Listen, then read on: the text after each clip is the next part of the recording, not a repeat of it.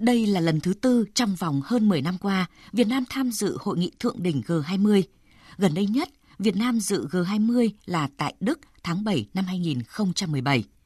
Việc Việt Nam nhiều lần được mời tham dự hội nghị cấp cao G20 không những thể hiện vị thế của Việt Nam ngày càng được cộng đồng quốc tế công nhận và đề cao, mà còn chứng tỏ rằng Việt Nam đang chủ động tích cực phối hợp với các nước trong giải quyết các vấn đề toàn cầu.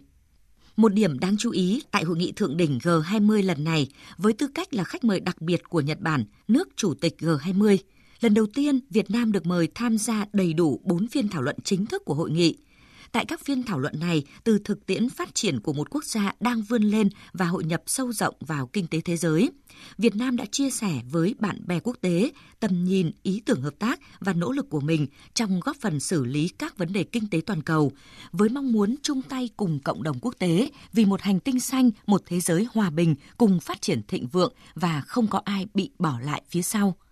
Trong đó, việc chia sẻ kinh nghiệm khi sử dụng nguồn vốn một cách hiệu quả, tạo lòng tin của Việt Nam đã được nhiều nước hoan nghênh. Trưởng đoàn đại biểu Việt Nam, Thủ tướng Chính phủ Nguyễn Xuân Phúc tại hội nghị khẳng định Việt Nam và các nước ASEAN sẵn sàng hợp tác với các nước G20, khuyến khích đổi mới sáng tạo, tranh thủ tối đa lợi ích của kinh tế số, song vẫn đảm bảo tôn trọng luật pháp quốc tế và nội luật quốc gia.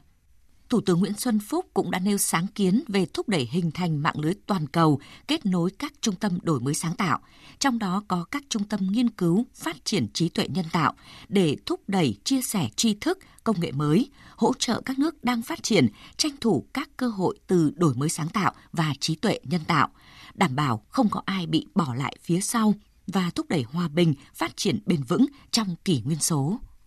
Ngoài việc tham gia vào chương trình nghị sự của G20, nhân dịp này, Thủ tướng Chính phủ Nguyễn Xuân Phúc đã có các cuộc tiếp xúc song phương với nguyên thủ các nước thành viên nhóm G20 và các nước khách mời cùng lãnh đạo đứng đầu của các tổ chức đa phương toàn cầu quan trọng. Lãnh đạo các nước đều đánh giá cao vị thế và vai trò tích cực của Việt Nam trên các diễn đàn khu vực và trên thế giới và đều bày tỏ mong muốn thúc đẩy quan hệ với Việt Nam. Với tư cách là khách mời đặc biệt của G20 năm nay và năm tới, Việt Nam sẽ đảm đương cương vị ủy viên không thường trực Hội đồng Bảo an Liên Hợp Quốc nhiệm kỳ 2020-2021 cũng như chủ tịch luân phiên Hiệp hội các quốc gia Đông Nam Á.